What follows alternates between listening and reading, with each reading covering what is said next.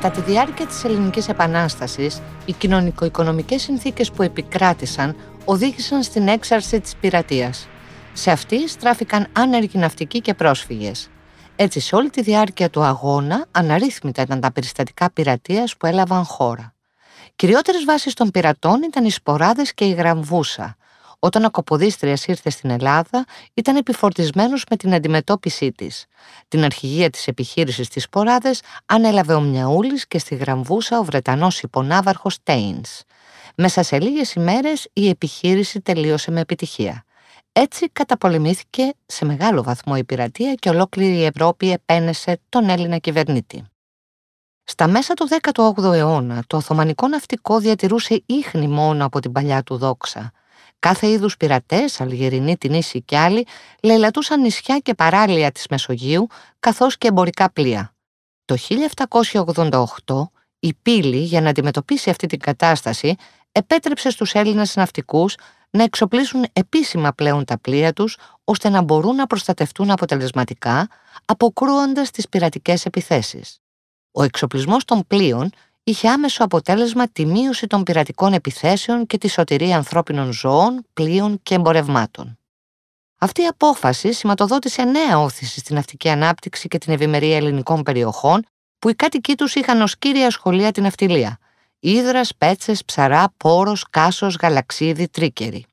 Η επανάσταση της Γαλλίας και οι Ναπολεόντιοι πόλεμοι που ακολούθησαν προκάλεσαν την αύξηση των κερδών μέσω του εμπορίου των ναυτικών και τους έδωσαν τη δυνατότητα να αυξήσουν τον αριθμό των πλοίων, να βελτιώσουν την κατασκευή τους ώστε να γίνουν πιο ταχύπλα και να ταξιδεύουν με περισσότερα άτομα από το συνηθισμένο πλήρωμα. Μέχρι και την έναρξη της Επανάστασης, όπως ήταν φυσικό, δεν υπήρξαν νομοθετικά κείμενα για την πάταξη της πειρατείας. Ωστόσο, με την κήρυξη του αγώνα εκδόθηκε από τα νησιά Ήδρας, Σπέτσες και Ψαρά διάταξη για την διανομή των λιών στις 30 Μαρτίου του 1821, με την οποία θεσπίστηκαν και οι πρώτες κυρώσεις κατά των πειρατών. Την ανωτέρω διάταξη υιοθέτησε και το Υπουργείο των Ναυτικών όταν συστήθηκε για πρώτη φορά στην Κόρινθο 6 Μαρτίου του 1822 αποτελούμενο από έναν αντιπρόσωπο από κάθε προαναφερθέν νησί. Στις 19 Απριλίου 1821 σε προκήρυξη των κατοίκων της Ήδρας τονιζόταν ο σεβασμός στην ουδέτερη σημαία και δινόταν ιδιαίτερη προσοχή στην αμερόληπτη νιοψία. Πιο συγκεκριμένα, τόνιζαν ότι όλοι έπρεπε να σέβονται τα πλοία με ουδέτερη σημαία, έστω και αν αντιπροσώπευαν εχθρικά συμφέροντα και να τα εμποδίσουν μόνο αν μετέφεραν στρατεύματα ή πολεμοφόδια, αλλά και τότε να παίρνουν τα πολεμοφόδια καταβάλλοντας την αξία τους και ύστερα να το οδηγούν άθιχτα μαζί με τα εχθρικά στρατεύματα στα λιμάνια από όπου είχαν ξεκινήσει. Κατά την πρώτη έξοδο του ελληνικού στόλου στις 22 Απριλίου του 1821, ένα από τα πλοία των Σπετσών υπό τον πλοίαρχο Αργύριο Στεμνιτζιώτη κατέλαβε μια αυστριακή γολέτα με Τούρκους επιβάτες, τον οποίον άρπαξε πολλά πράγματα και έβαλε τη ζωή του σε κίνδυνο. Με αυστηρή διαταγή όμως του στόλου, οι επιβάτες έμειναν άθικτοι και έφυγαν όλοι σόοι με την αυστριακή γολέτα αφού πρώτα τους επιστράφηκαν τα πράγματά τους ενώ ο παραβάτης πλοίαρχος γύρισε τιμωρημένο στο νησί του. Αυτή η ενέργεια του στόλου έδειχνε τις προθέσεις των προκρήτων των τριών νησιών να κρατήσουν την τάξη στη θάλασσα και να σεβαστούν τις ουδέτερες σημαίες.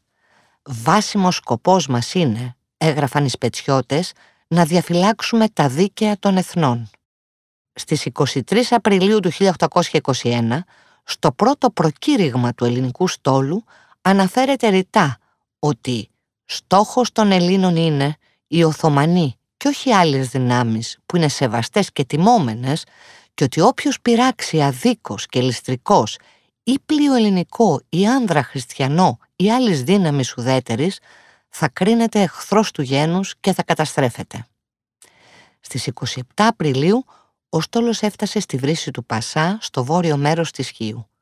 Την επόμενη, ο Γιακουμάκης τον Μπάζης που είχε εκλεγεί αρχηγός του Ιδραίικου στο Λίσκο και ναύαρχος του στόλου, έδωσε όρκο, όπου μεταξύ άλλων ανέφερε «Να κινήσω των ναυτικών της Ήδρας κατά του βαρβάρου τυράννου της πατρίδος και των οπαδών του, χωρίς να βλάψω άλλον, όπου κριθεί εύλογον από το κοινών συμβούλιον, να σέβομαι την ιδιοκτησία των αθώων ομογενών μας, των ευρωπαϊκών υπηκόων και αυτών των Τούρκων, όταν παραδίδωση τα όπλα χωρίς πόλεμον, να φέρω ή να στείλω εις την Ήδραν το μέρος των λαφύρων όπου ο παρόν στόλος ήθελε κάμι, δια να τα μοιράσει η πατρίς κατά τους νόμους όπου θέλει διορίσει. Αν δε παραβώ τον άνω ζητηθέντα όρκον μου, κηρύττω με ανάξιος του εμπιστευθέντος μη υπουργήματος και υπόχρεος να δώσω λόγο εις τον Θεόν, εις την πατρίδα μου και εις όλους τους αρχηγούς του γένους. Ο Δημήτριος Υψηλάντης τον Ιούλιο του 1821, σε εγκύκλιο που εξέδωσε μεταξύ άλλων, καθόρισε και τις πρώτες διατάξεις περί καταδρομής. Σε αυτή έλεγε «Όποιος θέλει να αρματώσει και να εκβεί εις κούρσος, πρέπει να πάρει από τους εφόρους του τόπου του αποδεικτικών της τιμιότητός του και της αξιότητός του και με το αποδεικτικόν τούτο να έρχεται εις μίαν των τριών νήσων, Ήδρα, Σπέτζιες και Ψαρά, προκειμένου να πάρουν την άδεια. Στη συνέχεια, καθόριζε τις συνέπειες για εκείνους που δεν εφάρμοζαν σωστά την εγκύκλιο και ρύθμιζε τα της διανομής της Λίας. Σε εκτέλεση σχετικού ψηφίσματος του πρώτου ελληνικού συντάγματος της Επιδαύρου δημιουργήθηκε για τη διανομή των λιών και τιμωρία των πειρατών το θαλάσσιον δικαστήριον. Το δικαστήριο αυτό απαρτιζόταν από πέντε μέλη και εκδίκαζε από τις 17 Απριλίου 1823 τις ανωτέρω υποθέσεις και ήταν το πρώτο ελληνικό δικαστήριο. Αργότερα από τον Καποδίστρια συστήθηκε και το Ανώτατο Συμβούλιο της Ανακρίσεως των Αποφάσεων του Θαλασσίου Δικαστηρίου, συγκροτημένο από τέσσερα μέλη και στο οποίο εκδικαζόντουσαν οι εφέσεις των υποθέσεων του Θαλασσίου Δικαστηρίου. Ωστόσο, όταν το 1822 η προσωρινή διοίκηση διακήρυσε τον αποκλεισμό των τουρκικών φρορίων, πολλά ευρωπαϊκά πλοία διασπούσαν τους αποκλεισμούς προμηθεύοντας τους πολιορκημένους Τούρκους. Έλληνες ναυτικοί ανέλαβαν να σταματήσουν αυτούς τους ανεφοδιασμούς, αλλά παράλληλα άδραξαν την ευκαιρία και μερικοί από αυτούς, οι οποίοι δρώντας ως κοινοί πειρατές, επετίθεντο προς αναζήτηση λίας στα σκάφη που διεξήγαγαν εμπόριο στη Μεσόγειο. Όμως στις αρχές του αγώνα τα ευρωπαϊκά κράτη δεν είχαν αναγνωρίσει στους Έλληνες το δικαίωμα των εμπολέμων και έτσι δεν αναγνώριζαν την νομιμότητα των καταδρομών χαρακτηρίζοντας αυτές σαν πράξεις πειρατικές. Εδώ θα πρέπει να γίνει διάκριση μεταξύ πειρατών και κουρσάρων. Οι κουρσάροι ασκούσαν πολεμική πειρατεία ή κούρσεμα, Πρόκειται για πολεμικές πράξεις που είχαν έγκριση και την υποστήριξη της κυβέρνησης του κράτους από το οποίο προέρχονταν οι κουρσάροι ή μιας άλλης. Αυτές οι πράξεις απέβλεπαν στο να παρενοχλούν τις θαλάσσιες μεταφορές των εμπολέμων και να ελέγχουν τις μεταφορές των ουδετέρων ασκώντας νεοψία. Αντίθετα, η πειρατεία γινόταν χωρίς κυβερνητική έγκριση και μόνο για ληστεία.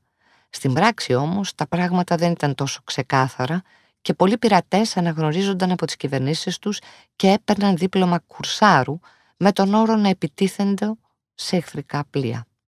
Σε περίπτωση ανάγκης, είχαν την έγκριση να εισέλθουν σε ουδέτερα λιμάνια για ανεφοδιασμό ή επισκευές.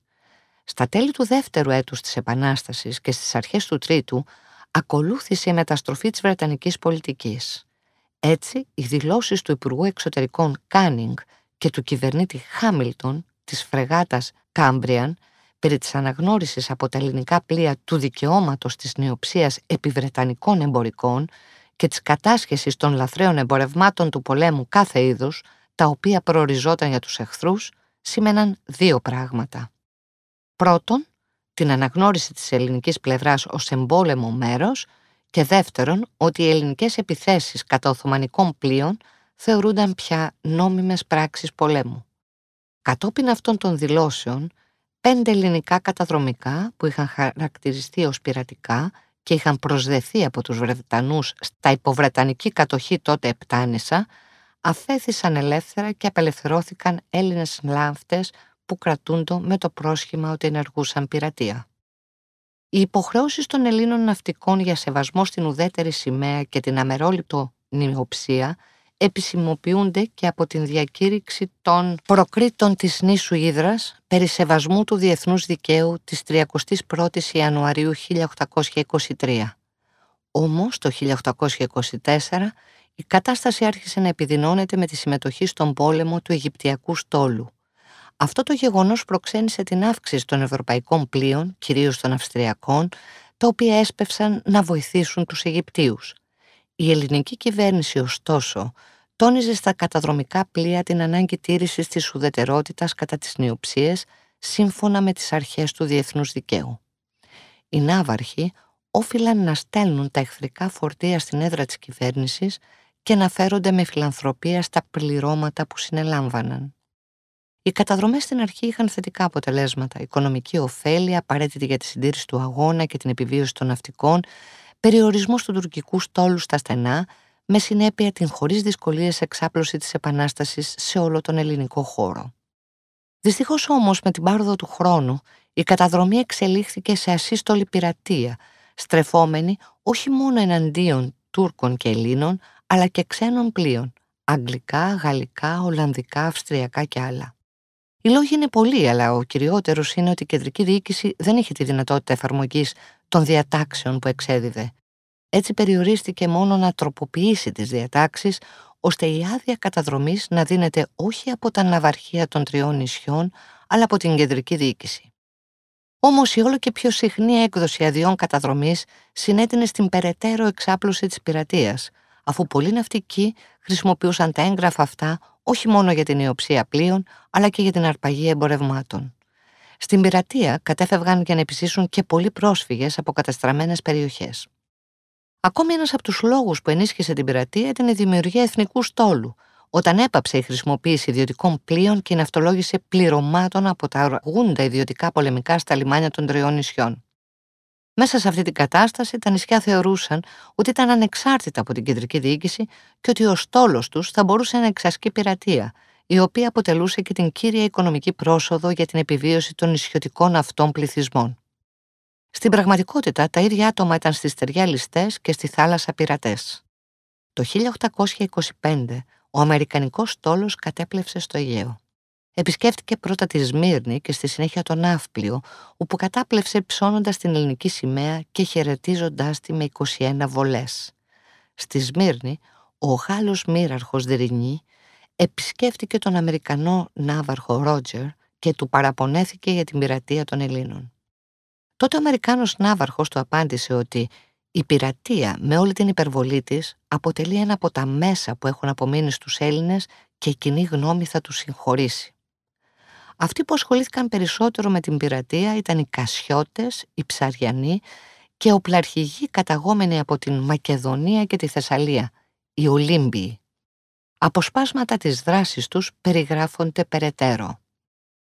Όρκος του εκλεγθέντος Ναβάρχου υπό των καπεταναίων ιδρεωτών. Ορκίζομαι εις των αληθινών θεών των υπερασπιζόμενων των δίκαιων, των εκδικούμενων των κακών παραβάτην των ηθικών του Ευαγγελίου αρετών, ορκίζομαι εις το θείον και ιερών Ευαγγέλιον, ορκίζομαι εις την ελευθερία και στην μέλουσαν λαμπράν του γένους, παρόντων των αξιοτήμων, καπεταναίων της πατρίδας μου Ήδρας, να φυλάξω όσα ακολουθούν.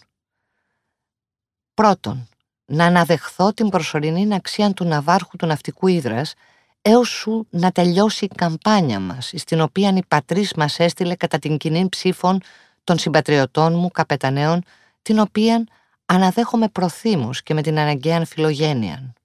Δεύτερον, να ακούω τα διαταγάς της Βουλής της Ήδρας, όπου ήθελε τύχη να μας πέμψει. Τρίτον, να κινήσω των ναυτικών της Ήδρας κατά του βαρβάρου τυράννου της πατρίδος και των οπαδών, χωρίς να βλάψω άλλον, όπου κρυθεί εύλογον από το κοινών συμβούλιον. Τέταρτον, εις αναποκτήτους τόπους ή εχθρικό πλοίον, να σέβομαι την ιδιοκτησία των αθώων ομογενών μας, των ευρωπαϊκών υπηκόων και αυτών των Τούρκων, όταν παραδίδωσε τα όπλα χωρίς πόλεμον. Πέμπτον, επειδή των ναυτικών μας είναι ενωμένων με τα πλοία των άλλων δύο νήσων, να συνεργώ με ταυτόν εις των κοινών σκοπών, κατά την απόφαση ή της θέλει γίγνεται εις τα πολεμικά μας συμβούλια κατά καιρούς. Έκτον, να φέρω ή να στείλω στην Ήδραν το μέρος των λαφύρων όπου ο παρόν στόλος ήθελε κάμι, δια να μοιράσει η πατρίς κατά τους νόμους όπου θέλει διορίσει.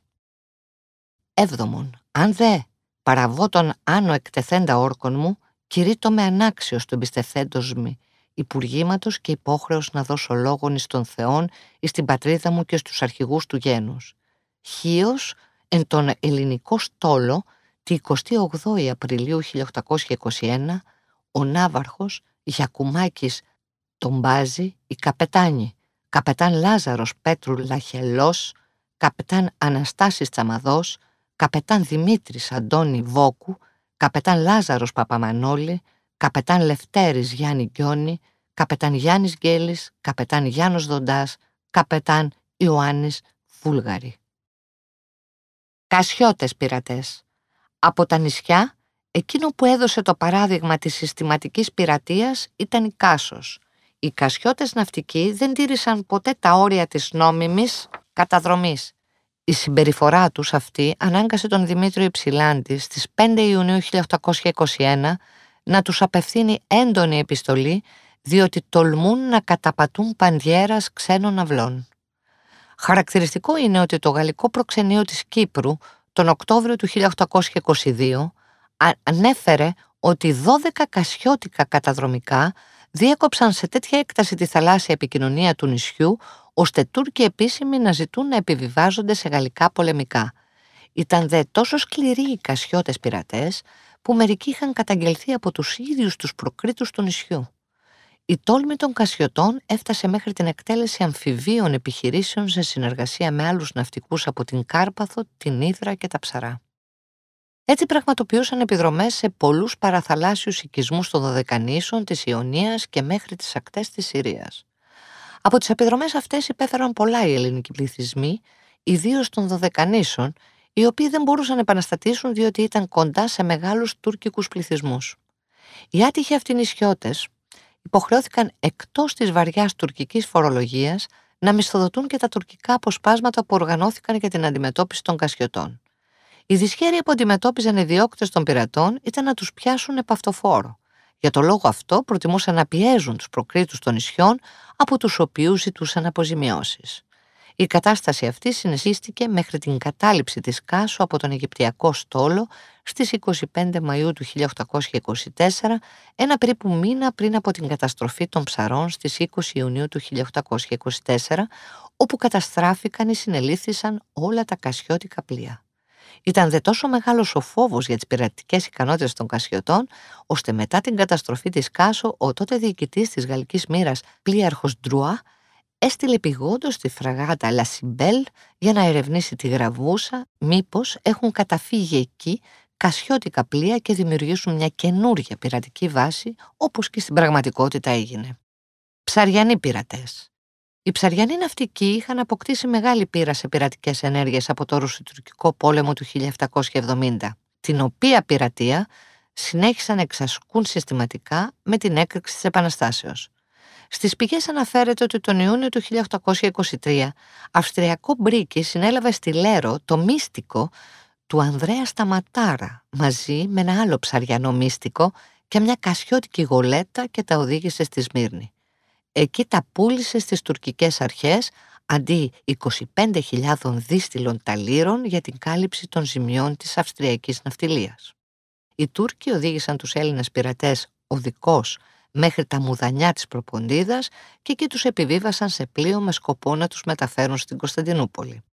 Κατά τη διαδρομή όμως, λόγω των εναντίον ανέμων που φυσούσαν εν ώψη του Αγίου Στεφάνου, οι κρατούμενοι Έλληνες κατόρθωσαν να απαλλαγούν από τα δεσμά τους και να γίνουν κύριοι του σκάφους. Αμέσως φόρεσαν τα ρούχα του τουρκικού πληρώματος, κατόρθωσαν να εξαπατήσουν τις αρχές των μπουγαζίων, των στενών και μετά από πολλές περιπέτειες να καταπλέψουν σόι στα ψαρά. Μετά το ολοκαύτωμα της 10ης Ιουλίου 1824, οι διασωθέντες ψαριανοί φιλοξενήθηκαν για μερικούς μήνες σε διάφορα νησιά του Αιγαίου. Στη συνέχεια, ενισχυθέντες από τον πάμπλο τους στη Ρουσία συμπατριώτη τους Βαρβάκη, άρχισαν να αναυπηγούν μικρά πλοία. Επειδή δεν μπορούσαν να προσληφθούν σαν πληρώματα σε στα ιδραίκα και σπετσιώτικα πλοία, λόγω ανεργίας και μη δυνάμενοι να υπηρετήσουν σε άλλες θέσεις, διότι η προσωρινή κυβέρνηση δεν είχε τους απαραίτητους πόρους, επιδόθηκαν στην πειρατεία λαιλατώντας ανεξέλεγκτα τις προσβάσεις του θερμαϊκού και του παγασιτικού. Με την πρόοδο του χρόνου ναυπήγησαν και μπρίκια. Με τα πλοία αυτά έκαναν επιδρομές στα παράλια της Συρίας και της Αιγύπτου, αποκομίζοντας μεγάλες λίες. Το κακό επιτινόταν κατά τη χειμερινή περίοδο, οπότε η τουρκική αρμάδα επανέπλεε στον Ελίσποντο, οι δε ελληνικές μοίρες παροπλίζονταν στην Ήδρα και στις Πέτσε. 30 ψαριανά πλοία είχαν εγκαταστήσει την πειρατική τους βάση στην Τίνο και άλλα 15 δρούσαν μεμονωμένα. Πιεζόμενοι και διακόμενοι για πειρατεία από τα ξένα πολεμικά, πέτυχαν περί το Μάιο του 1826 να αποκτήσουν από την ελληνική διοίκηση άδειες καταδρομής. Οι άδειες αυτές συνοδευόντουσαν από συγκεκριμένες διαταγές που διέγραφαν καθαρά τον χώρο και τον τρόπο της δράσης τους, ώστε να τηρούνται οι κανόνες που ρύθμιζαν την ελεύθερη ναυσιπλοεία και να μην παραβιάζεται το διεθνές δίκαιο. Όμως οι ψαριανοί ναυτικοί εγκατέλειψαν την αποστολή και τα καθήκοντά τους, που περιορίζονταν αυστηρά στην καταδίωξη των τουρκικών εμπορικών πλοίων ή πλοίων φερόντων με ξένη σημαία, αλλά μεταφερόντων τρόφιμα και πολεμοφόδια προοριζόμενα για τον εφοδιασμό των πολιορκουμένων υπό των Ελλήνων φρουρίων της Ευρύπου και Καρίστου και στράφηκαν σχεδόν αποκλειστικά σε πράξεις πειρατείας. Κανένα εμπορικό πλοίο, μικρό ή μεγάλο, ελληνικό ή ξένο, δεν μπορούσε να ξεφύγει από τα μάτια των πειρατών που είχαν εγκαταστήσει το ορμητήριό τους στους όρμους των νησιών των βορείων σποράδων.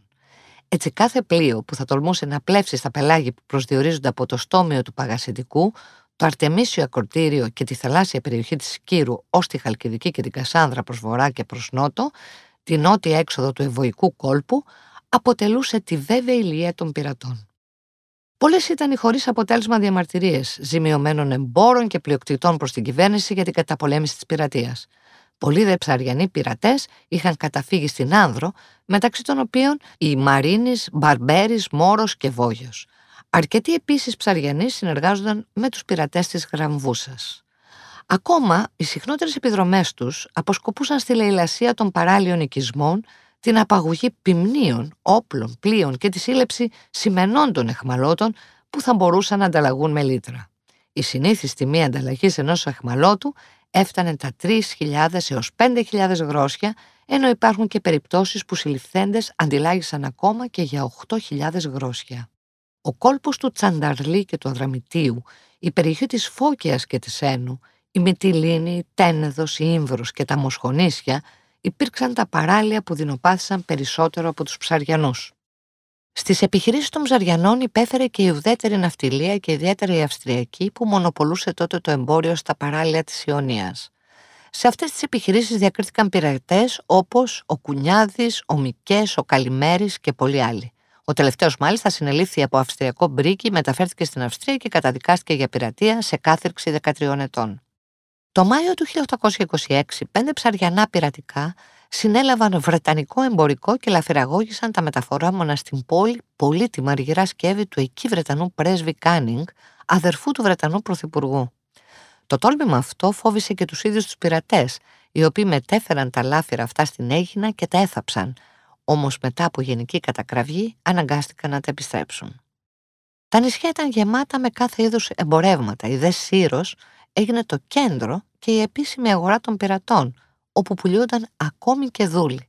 Όταν όμως οι πειρατείες των Ψαριανών έφτασαν στο απροχώρητο, ο Βρετανός πλοίαρχος Χάμιλτον απίθυνε στις 3 Μαΐου 1826 απειλητική διακοίνωση προς την Επιτροπή των Ψαριανών στην Έγινα, στην οποία ζητούσε την απαγόρευση των καταδρομών και την πώληση λιών και απειλούσε ομαδικά και την Επιτροπή και την πόλη της Έγινας. Κλήθηκε τότε στην Έγινα ο Γάλλος μοίραρχος Δερινή για να πατάξει τους πειρατές στην ίδια του τη βάση. Ο Κανάρης, ο οποίος βρισκόταν στο νησί και προσπάθησε να επιβάλλει την τάξη, προσευλήθη από τον όχλο των πειρατών, αλλά η έγκαιρη εμφάνιση των γαλλικών φρεγατών Λα Σιρέν και Γκαλαθέ, οι οποίες αποβίβασαν αχήματα, τους διασκόρπασε. Ταυτόχρονα από τις γαλλικές φρεγάτες κάηκαν 14 πειρατικά πλοιάρια, καθώς και όσα βρέθηκαν στα ναυπηγεία. Η ελληνική διοίκηση επιδοκίμασε την ενέργεια αυτή. Αμέσως μετά αποβιβάστηκε στην Έγινα με εντολή της διοίκησης ο λόγος του φιλέλληνα Φαβιέρου και με τη συνδρομή των ψαριανών προκρήτων έκαψε τα υπόλοιπα πλοία και έδιωξε τους πειρατές. Το 1821, μετά την έναρξη της Επαναστάσεως, διάφοροι οπλαρχηγοί καταγόμενοι από Θεσσαλία, Μαγνησία, Κασάνδρα Δυτική Μακεδονία και Όλυμπο συγκεντρώθηκαν αρχικά στην περιοχή του Ολύμπου. Στη συνέχεια κήρυξαν την Επανάσταση στην Κασάδρα, την οποία επεκτείνανε στη Δυτική Μακεδονία και τον Όλυμπο. Δυστυχώς όμως η Επανάσταση Βόρεια του Ολύμπου δεν μπόρεσε να εδραιωθεί και τερματίστηκε το Μάιο του 1822. Έτσι, οι οπλαρχηγοί αυτοί με τις ένοπλες ομάδες τους και τις οικογένειές τους αναγκάστηκαν να μετακινηθούν στις βόρειες ποράδες όπου εγκαταστάθηκαν και από εκεί άρχισαν διάφορες επιδρομές. Σε αυτούς τους οπλαρχηγούς περιλαμβάνονταν ο γέρος Καρατάσος, Γάτσος, ο Καπετάν Διαμαντής, ο Δουμπιώτης, ο Τσάμις Καρατάσος, ο Λάζος, ο Αποστολάρας, η Ζορμπέη και άλλοι. Είναι φυσικό μια τέτοια συγκέντρωση αγωνιστών σε νησιά μικρά και σχετικά άγωνα όπως οι σποράδες να δημιουργούσαν προστριβές με τον τόπιο πληθυσμό που υποχρεώθηκε σε εισφορές, φορολογίες και αρπαγές. Οι σκιαθίτες κράτησαν τους Ολύμπιους έξω από το κάστρο της πόλης τους και οι σκοπελίτες βρίσκονταν με αυτούς σε μεγάλη εχθρότητα. Ήταν δε τέτοια που οι Ολύμπιοι αρνήθηκαν να εκστρατεύσουν στους ωραίους, φοβούμενοι για την ασφάλεια των οικογενειών τους. Ακόμη χειρότερα, όταν ο καπουδάν Πασάς Χωσαρεφτοπάλ ζήτησε την υποταγή των νησιών αυτών, οι πρόκριτοι όχι μόνο δέχτηκαν, αλλά κάλεσαν τον Τούρκο Ναύαρχο να έλθει να διώξει τους Ολύμπιους. Πράγματι, ο Ναύαρχος επιχείρησε απόβαση στη Σκιάθο, η οποία όμως αποκρούστηκε από 800 Ολύμπιους με βαριές απώλειες για τους Τούρκους. Το αρχείο της Ήδρας είναι γεμάτο από επιστολές προκρίτων των σποράδων οι οποίοι διαμαρτύρονται για τα βάσανά τους από τη συμπεριφορά των Ολύμπιων επίκων και ζητούν την επέμβαση της κεντρικής διοίκησης. Άξια μνημόνευσης είναι και η επιδρομή εναντίον της Βηρητού. Ο εμμύρης της Συρίας Μπεσίρης είχε ζητήσει στρατιωτική υποστήριξη από τους Έλληνες για να πολεμήσει τους Τούρκους. Η αίτηση είχε ευνοϊκή αποδοχή από τους Ολύμπιους. Έτσι δημιουργήθηκε εκστρατευτικό σώμα, το οποίο σύντομα έφτασε στην Άνδρο. Η συμπεριφορά όμω των Ολύμπιων ήταν τέτοια απέναντι στους κατοίκους της Άνδρου, που η ανάμνησή της έχει φτάσει μέχρι τις μέρες μας με τη φράση «τον καιρό των Λιάπηδων». Τελικά το σώμα έφτασε στη Βηρητό στις 17 Μαρτίου του 1826. Όμως οι άνδρες που αποβιβάστηκαν ξεκίνησαν πλιάτσικο, με αποτέλεσμα τουρκική δύναμη να τους αποκρούσει εύκολα. Αναγκάστηκαν έτσι να στρατοπεδεύσουν έξω από την πόλη, ενώ σε λίγο τα πλοία εξαιτίας του καιρού αναγκάστηκαν να αποπλέψουν. Αυτό φόβησε τους αποβιβαστέντες που βρέθηκαν μόνοι σε ξένο περιβάλλον και μετά από μερικές ημέρες και αψημαχίες επιβιβάστηκαν ξανά στα πλοία και επέστρεψαν. Όταν γύρισαν οι Ολύμπιοι, εγκαταστάθηκαν όχι μόνο στη Σκιάθο και τη Σκόπελο, αλλά και στη Σκύρο, όπου συνέχισαν τις ληστείες εναντίον του πληθυσμού. Για να πείσει η διοίκηση τους Ολύμπιους να εγκαταλείψουν τις βάσεις τους και να αποβιβαστούν στις Θερμοπύλες προκειμένου να προσβάλλουν τον εκεί τουρκικό στρατό, έστειλε τον Σεπτέμβριο του 1827 τον Υπουργό Πουλέμου Κολέτη. Μετά από πολύμηνες διαπραγματεύσεις, οι οπλαρχηγοί πίστηκαν, ωστόσο, αντί ο στολίσκος τους να κατευθυνθεί στην Αταλάντη, έφτασε στη Θάσο, όπου λαιλάτισαν τα πάντα. Οι Ολύμπιοι συνέχισαν τις πειρατικές τους επιδρομές κατά των μακεδονικών και θρακικών παραλίων και των νησιών του Αιγαίου, χωρίς να εξαιρούν τους ελληνικούς πληθυσμούς. Κατά τις επιδρομές τους αυτές επέβαιναν είτε ιδιόκτητων πλοιαρίων είτε πλοιαρίων που επίτασαν από τους ναυτικούς των σποράδων. Με τη μοιρατεία ασχολήθηκαν ακόμη οι Μανιάτες, οι Σφακιανοί και πολλοί άλλοι, γιατί ήταν ο μόνος τρόπος επιβίωσης στην εποχή εκείνη. Η κεντρική διοίκηση δεν είχε τη δύναμη να επιβάλλει την τάξη και περιοριζόταν να εκδίδει εγκυκλίου. Κατά το 1826, οι πειρατές είχαν εγκαταστήσει βάσεις στο στενό άνδρο Τίνου, στις βόρειες Ποράδες, στην Αντίπαρο, στη Μύκονο και τη Γραμβούσα, ενώ είχαν κατορθώσει να επεκτείνουν τη δράση τους σε ολόκληρη τη Μεσόγειο. Ταυτόχρονα, ο εντοπισμός τους από τα μεγάλα και δυσκίνητα σκάφη των ξένων δυνάμεων αποδεικνυόταν εξαιρετικά δύσκολος.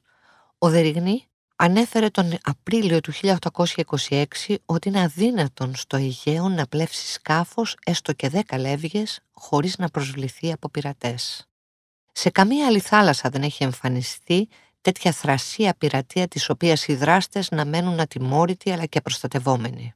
Και πρόσθετε, ένας Ιδραίος ληστεύει ποριώτη, ποτέ όμως συμπατριώτη του και δεν παραλείπει να ανάψει καντήλι στην εικόνα της Παναγίας για την επιτυχία της επόμενης ληστείας του.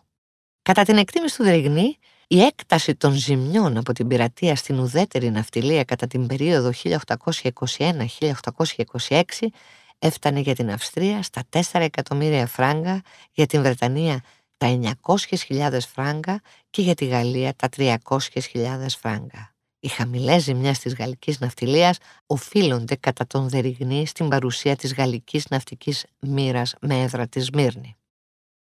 Το Υπουργείο Ναυτικών της προσωρινής διοίκησης θορυβήθηκε από τις πολλαπλές καταγγελίες και αναγκάστηκε να λάβει διάφορα μέτρα, τα οποία όμως δεν είχαν αποτέλεσμα. Αντίθετα, ιδιαίτερα μετά την αυμαχία του Ναβαρίνου, οπότε και διακόπηκαν οι ναυτικές επιχειρήσεις λόγω έλλειψης αντιπάλου, η πειρατεία αυξήθηκε. Την 25η Οκτωβρίου του έτους 1828 αρχίζει η δίωξη των πειρατών στο Αιγαίο.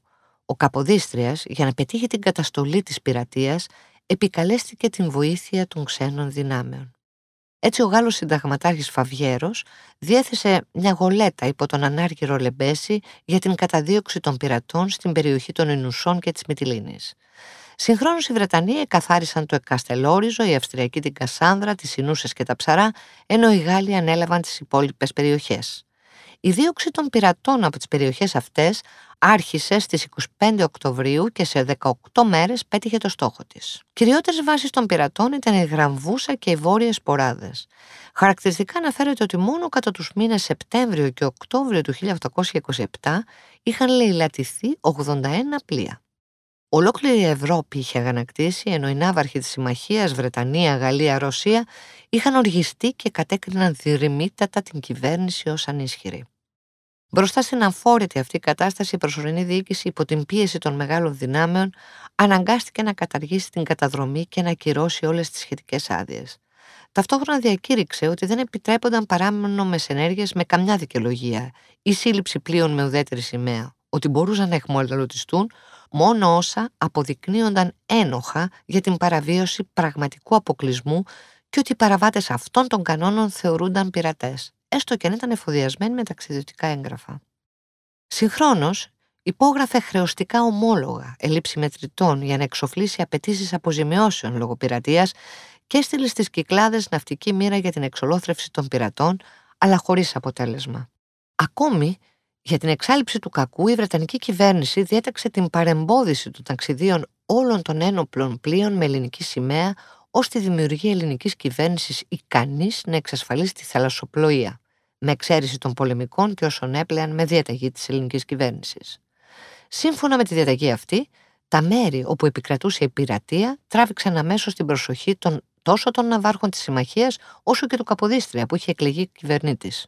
Ο Κόδρικτον Κατόπιν συνάντησής του με τον κυβερνήτη στη Μάλτα, πριν ο τελευταίος έρθει στην Ελλάδα, δέχθηκε να καθαρίσει τη γραμβούσα, ενώ ο κυβερνήτης ανέλαβε τις βόρειες ποράδες. Έτσι οι βόρειες πορέδες υπέφεραν τα πάνδυνα τόσο από τα στρατεύματα των Θεσσαλομακεδόνων, όσο και από άλλους πειρατές. Όπως μαθαίνουμε και από σχετική επιστολή που οι πρόκριτοι Σκοπέλου αποστέλουν στις 13 Νοεμβρίου του 1826 στους πρόκριτους της Ήδρας, ένας από αυτούς ήταν και ο καπετάν Στυριανός. Ήταν δε τόση η τρομοκρατία, ώστε οι φτωχοί νησιώτες φοβόντουσαν μήπως ο πειρατής πληροφορηθεί την αναφορά τους και για το λόγο αυτό παρακαλούσαν το γράμμα τους να παραμείνει μυστικό. Ο δραστήριος έπαρχος βορείων σποράδων δεν μπορούσε να κάνει τίποτε άλλο παρά να στέλνει συνεχώς στη διοίκηση αναφορές καταγγέλλοντας επωνύμως τις πράξεις βίας των πειρατών και ζητώντας μάταια την αποστολή δύο εξοπλισμένων πλοίων για την καταδίωξή τους. Αξιοσημείωτο γεγονός αποτελεί ότι τον Αύγουστο του 1825 το Υπουργείο Ναυτικών έστειλε διαταγή προς τους ψαριανούς πλοιάρχους που βρισκόταν στη Σκόπελο για να αναλάβουν την καταδίωξη των θρόντων στην περιοχή πειρατών. Τρεις από αυτούς δέχτηκαν στην αρχή την εκτέλεση της διαταγής προς μεγάλη χαρά των σκοπελιτών. Όμως την επόμενη μέρα ζήτησαν εκβιαστικά και έλαβαν από τους τελευταίους τρόφιμα και μετρητά, φύλαξαν την περιοχή για τρεις ημέρες και μετά οι σκοπελίτες εξαναγκάστηκαν από τη συμπεριφορά τους να τους απολύσουν. Μετά από αυτά τα γεγονότα, ένα ψαριανό πλοίο παρέμεινε με τη δικαιολογία ότι είχε ναύτες ασθενείς, αλλά στις 15 Αυγούστου το πλήρωμά του βγήκε στη στεριά και άρχισε να καταστρέφει τα αμπέλια με αποτέλεσμα να ακολουθήσει συμπλοκή με τους ιδιοκτήτες των αμπελιών. Τελικά οι ψαριανοί άρχισαν να πυροβολούν από το ελιμινισμένο πλοίο τους και έθεσαν σε αποκλεισμό το νησί. Άλλη μακροσκελή αναφορά των κατοίκων της περιοχής Ζαγορά Βόλου προς τον έπαρχο Δημάδη περιλαμβάνει παράπονα ότι καταλυστεύονται από πειρατές που είχαν σαβάσει την περιοχή της Γλώσσης και σαν τέτοιους αναφέρει του Σουλιώτη και Βουλγαροχρήστο. Για την αντιμετώπιση της πειρατείας στην περιοχή των Βορείων Σποράδων τρία ήταν τα πρόσωπα πάνω στα οποία στηρίχτηκε ο Καποδίστριας. Ο Αλέξανδρος Μαυροκορδάτος, ο Ναύαρχος Ανδρέας Μιαούλης και ο πλοίαρχος Αντώνιος Κριεζής. Ο κυβερνήτης στις 23 Ιανουαρίου του 1828 με διαταγή του δίνει εντολή στον Ναύαρχο Μιαούλη να σπεύσει στα νησιά Σκόπελος, Κιάθος, Κύρο και Λιοδρόμια και να λάβει το όποια μέτρα η φρόνηση και η εμπειρία του υπαγορεύουν. Για το λόγο αυτό του έδινε το δικαίωμα να εκδώσει προκηρύξεις προς το λαό και διαταγές προς τη δημογεροντία και τους στρατιωτικούς έτσι ώστε να πάυσουν για πάντα τα δεινά των κατοίκων και να αποκατασταθεί η εφταξία. Ο Μιαούλης, απασχολημένος εκείνη την εποχή με τον ναυτικό αποκλεισμό της Χίου, δεν έλαβε έγκαιρα την πιο πάνω διαταγή με αποτέλεσμα να μην ενεργηθούν αμέσως τα διατασσόμενα. Το γεγονός αυτό φαίνεται ότι αγνούσε και ο Καποδίστρες και για το λόγο αυτό με διαταγή της 3η Φεβρουαρίου 1828 οι εντολέ επαναλήφθησαν. Ο Μιαούλης, σε απάντησή του στον κυβερνήτη, αφού παρουσίασε τις ελλείψεις του ναυτικού σε πλοία, του πρότεινε για την αναπλήρωση αυτών των ελλείψεων την κατάσχεση των αξιόπλων πειρατικών πλοίων που βρίσκονταν στις σποράδες και την πυρπόληση των υπολείπων προς παραδειγματισμό των πειρατών. Για τον Αλέξανδρο Μαυροκορδάτο, ο Καποδίστρας εξέδωσε ειδικό διάταγμα ζητώντας του να εξετάσει την επικρατούσα κατάσταση στο Αιγαίο και να λάβει κάποια πρώτα μέτρα. Ο Μαυροκορδάτος, ο οποίος μέχρι τότε μετήχε του αγώνα και των ελληνικών κυβερνήσεων, Προς χάρη συντομίας της αποστολής, ζήτησε να περιέλθει στα κεντρικότερα νησιά και εκτός της φρεγάτας που του παραχωρούσε η κυβέρνηση μια γολέτα για τη μεταφορά των δημογερόντων από τα πιο απομακρυσμένα νησιά. Ο Μαυροκορδάτος στις 13 Φεβρουαρίου 1828 υπέβαλε στον Καποδίστρια έκθεσή του, στην οποία περιέγραφε την κατάσταση στις βόρειες σποράδες. Σύμφωνα με την έκθεση, στα τρία νησιά των βόρειων σποράδων υπήρχαν 2.500 άνδρες και 200 σχεδόν οικογένειες αυτών. Τα πλοία που υπήρχαν ήταν 80, από τα οποία μπορούσαν να χρησιμοποιηθούν τα μισά. Τα περισσότερα από τα πλοία είχαν έγγραφα καταδρομής από την Αντικυβερνητική Επιτροπή. Ανέφερε ακόμη ότι οι κάτοικοι της Θάσο είχαν δώσει στους ληστοπειρατές το ποσό των 250.000 γροσίων και τη Σύμβρου το ποσό των 500.000 γροσίων για να σταματήσουν τις επιδρομές τους, αλλά τελικά αυτός ο φόρος δεν τους κλείτωσε. Και τα δύο νησιά διέθεταν και τουρκική φρουρά και δεν είχαν καμιά αντίρρηση για την ένωσή τους με την Ελλάδα, εάν διασφαλίζονταν από τις επιδρομές. Ο καλύτερος τόπος για τη μεταφορά ληστών και πειρατών, σύμφωνα με τον Μαυροκορδάτο, ήταν η Σαλαμίνα. Στις 17 Φεβρουαρίου του 1828, ο Καποδής απίφθινε διαταγή προς τους οπλαρχηγούς στις Σποράδες, με την οποία τους κατέστησε σαφή την πρόθεση της κυβέρνησης για το ξεκαθάρισμα των νησιών και ταυτόχρονα τους καλούσε να ακολουθήσουν τον Μιαούλη στη Σαλαμίνα και να ενταχθούν στο νόμιμο στράτευμα. Στις 18 Φεβρουαρίου ο Μιαούλης αναχώρησε από τον Πόρο με στολίσκο που τον αποτελούσε το δίκρο το Ελλάς, οι κανονιοφόροι Φιλιλληνής και Βαβαρία και μια ένοπλη τράτα. Στις 19 έφτασε στη Σκόπελο που συγκέντρωσε όλα τα πλοία που βρήκε στο λιμάνι και τους όρμους του νησιού, σύνολο 41. Ταυτόχρονα ζήτησε από όλους τους πειρατές να υπακούσουν στις διαταγές του κυβερνήτη και μετά τους άφησε να συσκεφθούν και να του απαντήσουν. Κατόπιν μετέβη στη Σκιάθο που κατέσχεσε όσα πλοία μπόρεσε να βρει εκεί, περίπου τα 38. Στη Σκιάθο τον συνάντησαν οι πειρατές Κοπέλου και Σκιάθου και αφού του εξέθεσαν τη γενικότερη σύμφωνη γνώμη της με το σχέδιο του κυβερνήτη, του ζήτησαν να μην μετακινηθούν από τα νησιά, προβάλλοντας ως δικαιολογία ότι δεν είχαν τα απαραίτητα χρήματα για κάτι τέτοιο και ότι από το φόβο των αντιπίνων των τόπιων δεν μπορούσαν να αφήσουν πίσω τις οικογένειές τους. Ταυτόχρονα του δήλωσαν ότι ο μισθός που τους έταζε η κυβέρνηση για την είσοδό τους στο στρατό ήταν μικρός. Ο Μιέλο τους απάντησε ότι δεν μπορούσε να γίνει καμιά διαπραγμάτευση επί των διαταγών και ακολούθως τους άφησε ξανά ελεύθερους για να συσκεφθούν. Ο Ναύαρχος από τα πλοία που κατέσχεσε 41 έκαψε ή βήθησε, 21 έστειλε στον πόρο για να κριθούν για την νομιμότητα της ναυσιπλοείας τους, έξι πήρε μαζί του, ενώ τρία καταστράφηκαν από τους ανέμους. Αμέσως μετά αναχώρησε για τυχείο, προκειμένου να την υπερασπιστεί από τους Τούρκους. Σε αναφορό του ωστόσο προς την κυβέρνηση και αφού εξέθετε τα όσα διαδραματίστηκαν, κατέγραφε ότι μερικά πλοία κατόρθωσαν να διαφύγουν πριν την αφήξή του. Διατυπώνει μάλιστα την άποψη ότι οι πειρατές είχαν την κρυφή συγκατάθεση εσχροκερδών ανδρών που κατέχουν σημαντικές δημόσιες θέσεις. Ακόμη ενημέρωνε το συνταγματάρχη Φαβιέρο ότι ορισμένοι από τους πειρατείς, όπως ο Διαμαντής, ο Ζορμπάς, ο Δουμπιώτης και άλλοι, είχαν επιβιβαστεί σε δύο κατασχεθήσεις γολέτες και κατευθύνονταν προς την έδρα της κυβέρνησης για να συναντηθούν με τον Καποδίστρια. Στο τέλος της επιχείρησης, η κυβέρνηση διόρισε επιτροπή για να εξετάσει ποια από τα πλοία που είχαν συλληφθεί ήταν ένοχα και ποια απλά ύποπτα για να προχωρήσει νόμιμα στις απαραίτητες κατασχέσεις. Έτσι, μέσα σε λίγες ημέρες, η επιχείρηση τελείωσε με επιτυχία. Το κύρος του κυβερνήτη και η εμπιστοσύνη στο πρόσωπο όπως και στο γόητρο του Μιαούλη αυξήθηκαν. Ωστόσο, στις 28 Φεβρουαρίου του 28, οι δημογέροντες της Κοπέλου απέστειλαν επιστολή στους πληροξούσιους του νησιού τους και αφού τους εξιστορούν τα συμβάντα της επιχείρησης Μιαούλη, ζητούσαν τη συνδρομή τους προκειμένου να αντιμετωπιστούν οι εναπομείναντες πειρατές στο νησί τους, οι οποίοι είχαν στο μεταξύ αποθρασινθεί και είχαν προχωρήσει σε ακόμη μεγαλύτερες καταστροφές και αυθαιρεσίες. Έτσι, ο Καποδίστρας το Μάρτιο του 1828 ανέθεσε στους Αναστάσιο Παπαλουκά και Αντώνιο Κριεζή, δεξί χέρι του Μιαούλη, τη μεταφορά των πειρατών σε στρατόπεδο στην Ελευσίνα. Ταυτόχρονα απέστειλε στους πειρατές δέσμη διαταγών όπου τους διέταζε να δεχθούν τη μεταφορά τους.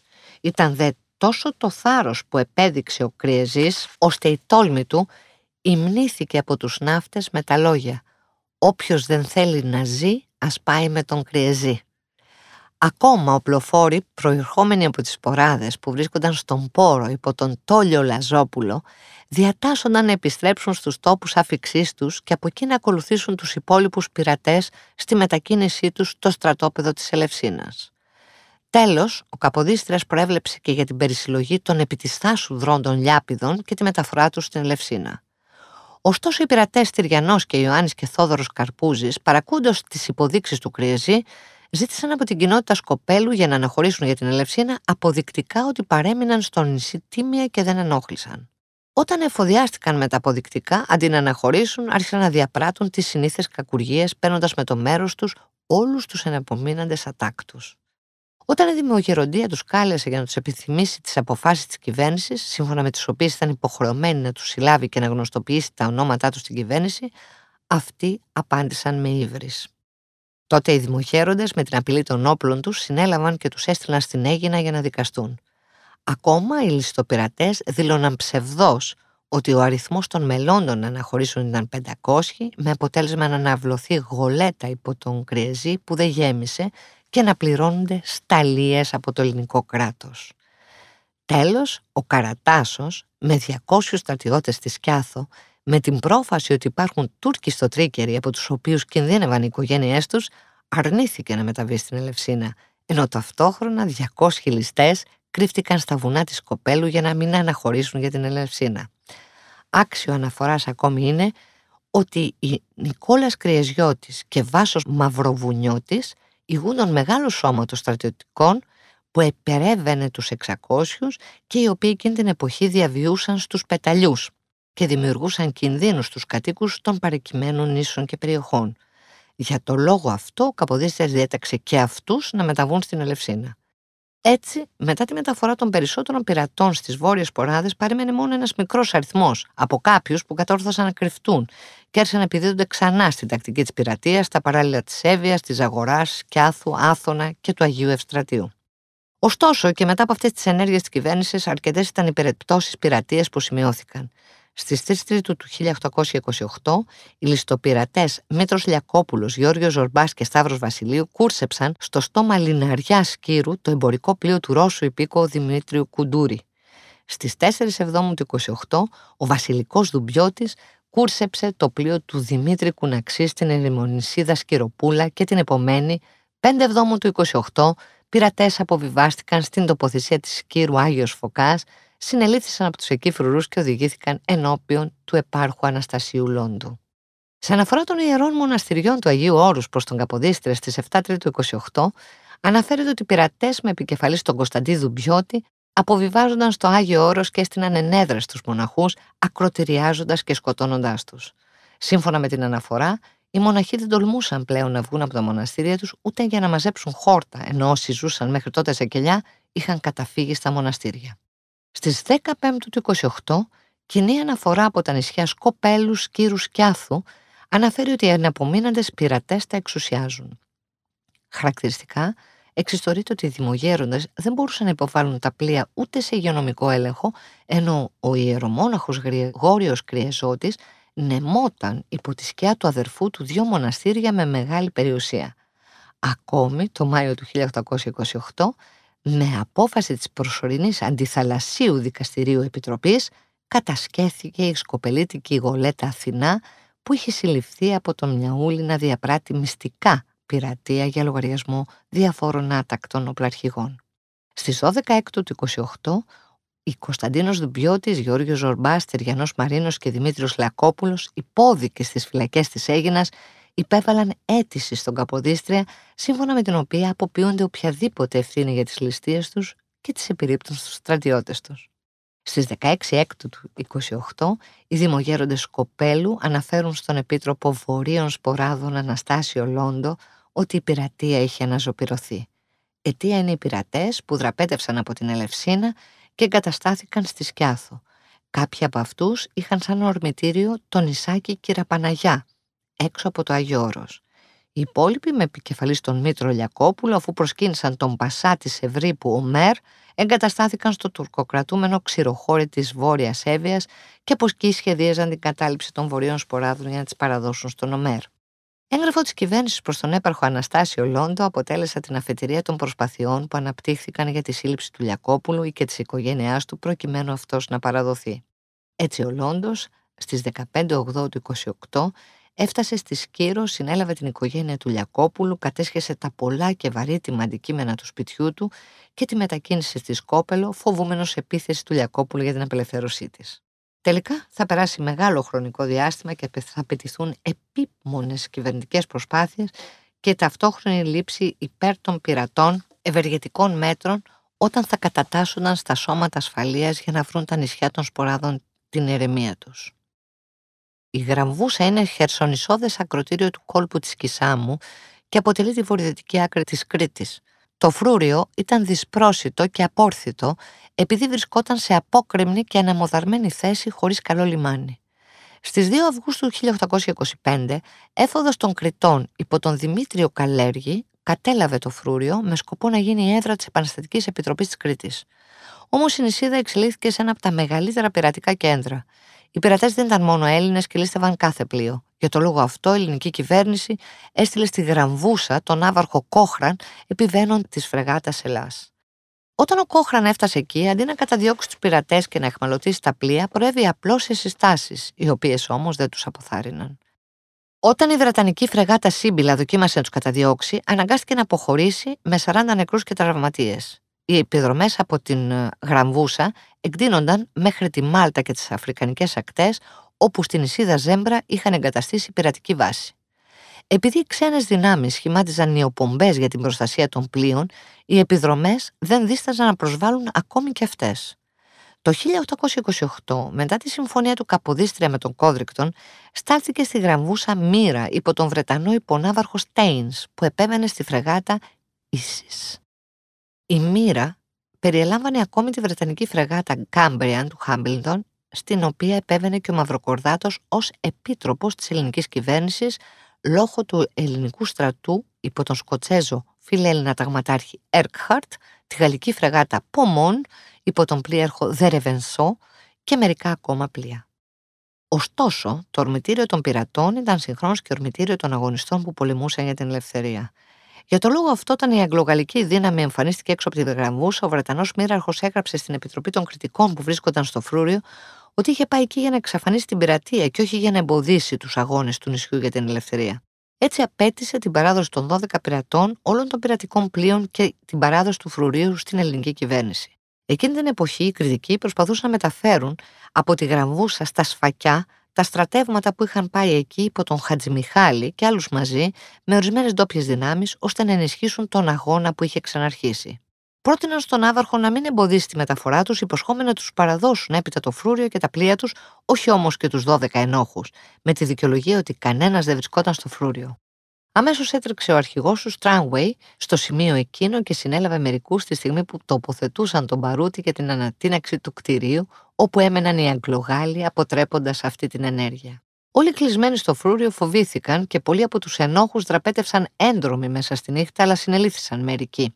Μετά την αποκάλυψη της υπονόμου, βγήκαν κι άλλοι στρατιώτες από τα συμμαχικά πλοία. Το φρούριο εκενώθηκε εντελώς, έφυγαν οι άνδρες του Χατζημιχάλη και των άλλων, κατεδαφίστηκαν πολλά σπίτια και έτσι τέλειωσαν τα γεγονότα της γραμβούσα. Ο Καποδίστριας, παρά την αποκάλυψη ότι επικεφαλής της πειρατικής αυτής αιστεία ήταν το ίδιο το Εθνικό Συμβούλιο, που είχε τη διεύθυνση του αγώνα στην Κρήτη, ζήτησε και πέτυχε να παραδοθούν στην ελληνική κυβέρνηση για να δικαστούν από αυτή όσοι είχαν συλληφθεί ως πειρατές και είχαν σταλεί από τους Βρετανούς στη Μάλτα.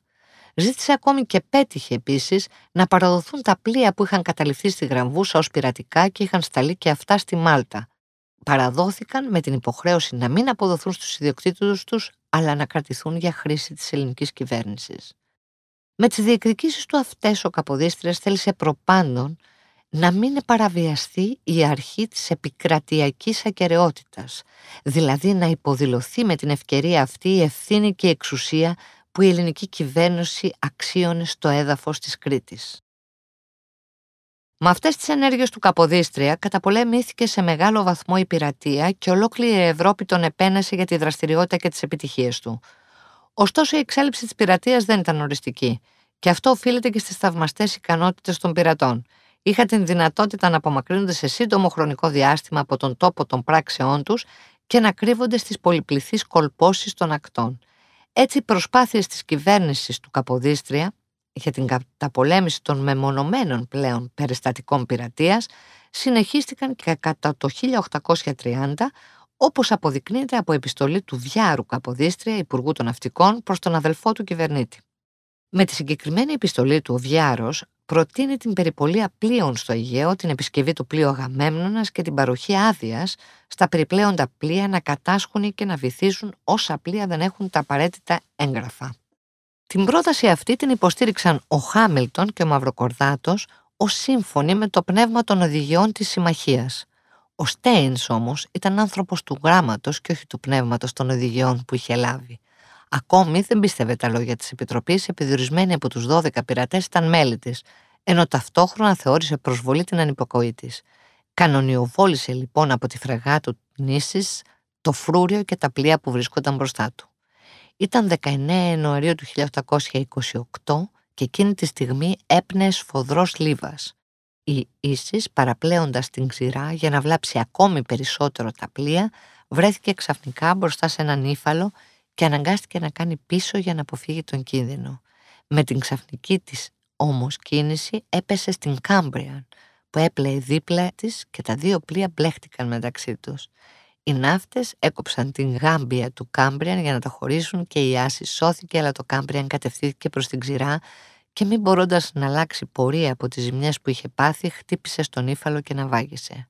Κινδύνευσε επίσης και μια τρίτη φρεγάτα που ακολουθούσε τις άλλες δύο, αλλά γλίτωσε ρίχνοντας άγκυρα στη βαθιά θάλασσα. Τα ατυχήματα αυτά δεν εμπόδισαν τον Στέινς να πραγματοποιήσει το σκοπό του. Από τα 12 μεγάλα πλοία που βρέθηκαν στο λιμάνι, τέσσερα καήκαν, τρία βυθίστηκαν και τα υπόλοιπα στάθηκαν στη Μάλτα.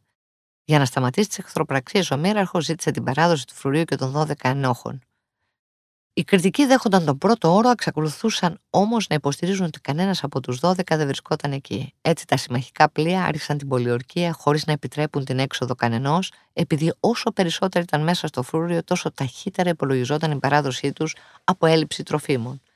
Λέγονταν ότι υπήρχαν εκεί 7.000 άτομα. Στο μεταξύ, αποβιβάστηκε ο λόγος υπό τον Έκχαρτ, όπου είχαν σταλεί από την ελληνική κυβέρνηση.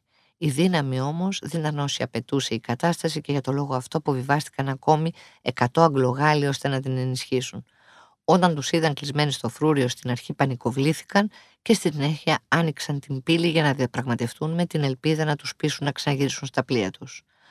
Όμως, μόλις άνοιξε η πύλη, οι Αγγλογάλοι όρμησαν και μπήκαν στο φρούριο χωρίς να αντισταθεί κανένας και από την άλλη μέρα μπήκαν και άλλοι 200. Μόλις καταλήφθηκε το φρούριο, δόθηκε άδεια να φύγουν Όσοι ήθελαν να φύλακε πρόσεχαν τις πύλες για να μην διαφύγει κανείς από τους 12, οι οποίοι βρίσκονταν, όπως υποστήριζε ο Στέινς, μέσα στο φρούριο. Όταν οι Αγγλογάλοι κατάλαβαν το φρούριο, ο φόβος των ενόχων που βρίσκονταν σε αυτό έγινε μεγαλύτερος, κυρίως επειδή ο Στέινς δεν έπαβε να αναζητεί τους 12, χρησιμοποιώντας κάθε δυνατό τρόπο για τη σύλληψή τους. Οι περισσότεροι ένοπλοι κριτικοί έμειναν κλεισμένοι στα σπίτια τους, έτοιμοι να προβάλλουν αντίσταση αν γινόταν χρήση βίας. Ενώ λοιπόν επικρατούσε διάχυτος φόβος, ειδοποιήθηκε ο μοίραρχος ότι οι Αγγλογάλοι που βρίσκονταν στην ξηρά κινδύνευαν να εξοντωθούν κάποια συγκεκριμένη νύχτα με την ανατείναξη μιας υπονόμου. Ωστόσο, ο Καποδίστρια γνώριζε ότι για να εξαλειφθεί η πειρατεία έπρεπε να εκλείψουν τα γενουσιαργά αίτια της, δηλαδή τα κοινωνικά και κοινωνικά προβλήματα που την προξενούσαν και τη συντηρούσαν. Για το λόγο αυτό, προσπάθησε να εντάξει στις ένοπλες δυνάμεις ή να αποσχολήσει στην καλλιέργεια της γης τους άνεργους ναυτικούς και άτακτους στρατιωτικούς και τους πρόσφυγες. Οι οικονομικές όμως δυσχέρειες του κράτους απέτρεπαν την αξιοποίηση όλων αυτών των ανέργων γεγονός που προκαλούσε τη δυσαρέσκειά τους εναντίον του κυβερνήτη.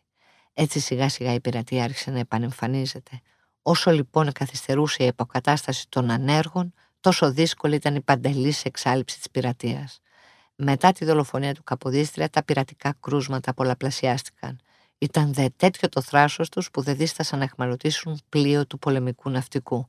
Ακόμη στις πηγές αναφέρεται ότι και περίπτωση ενός πολεμικού πλοίου που μεταπίδησε σε πειρατικό χρειάστηκε να περάσουν αρκετά χρόνια και συντονισμένες ενέργειες των επόμενων κυβερνήσεων για την καταπολέμηση του φαινομένου. Ωστόσο, όποτε εξασθενούσε η κεντρική διοίκηση με αφορμή τις κυβερνητικές, συνταγματικές και πολιτιακές μεταβολές που έλαβαν χώρα μέχρι τα μέσα του δεύτερου μισού του 19ου αιώνα, η δράση των πειρατών αυξανόταν.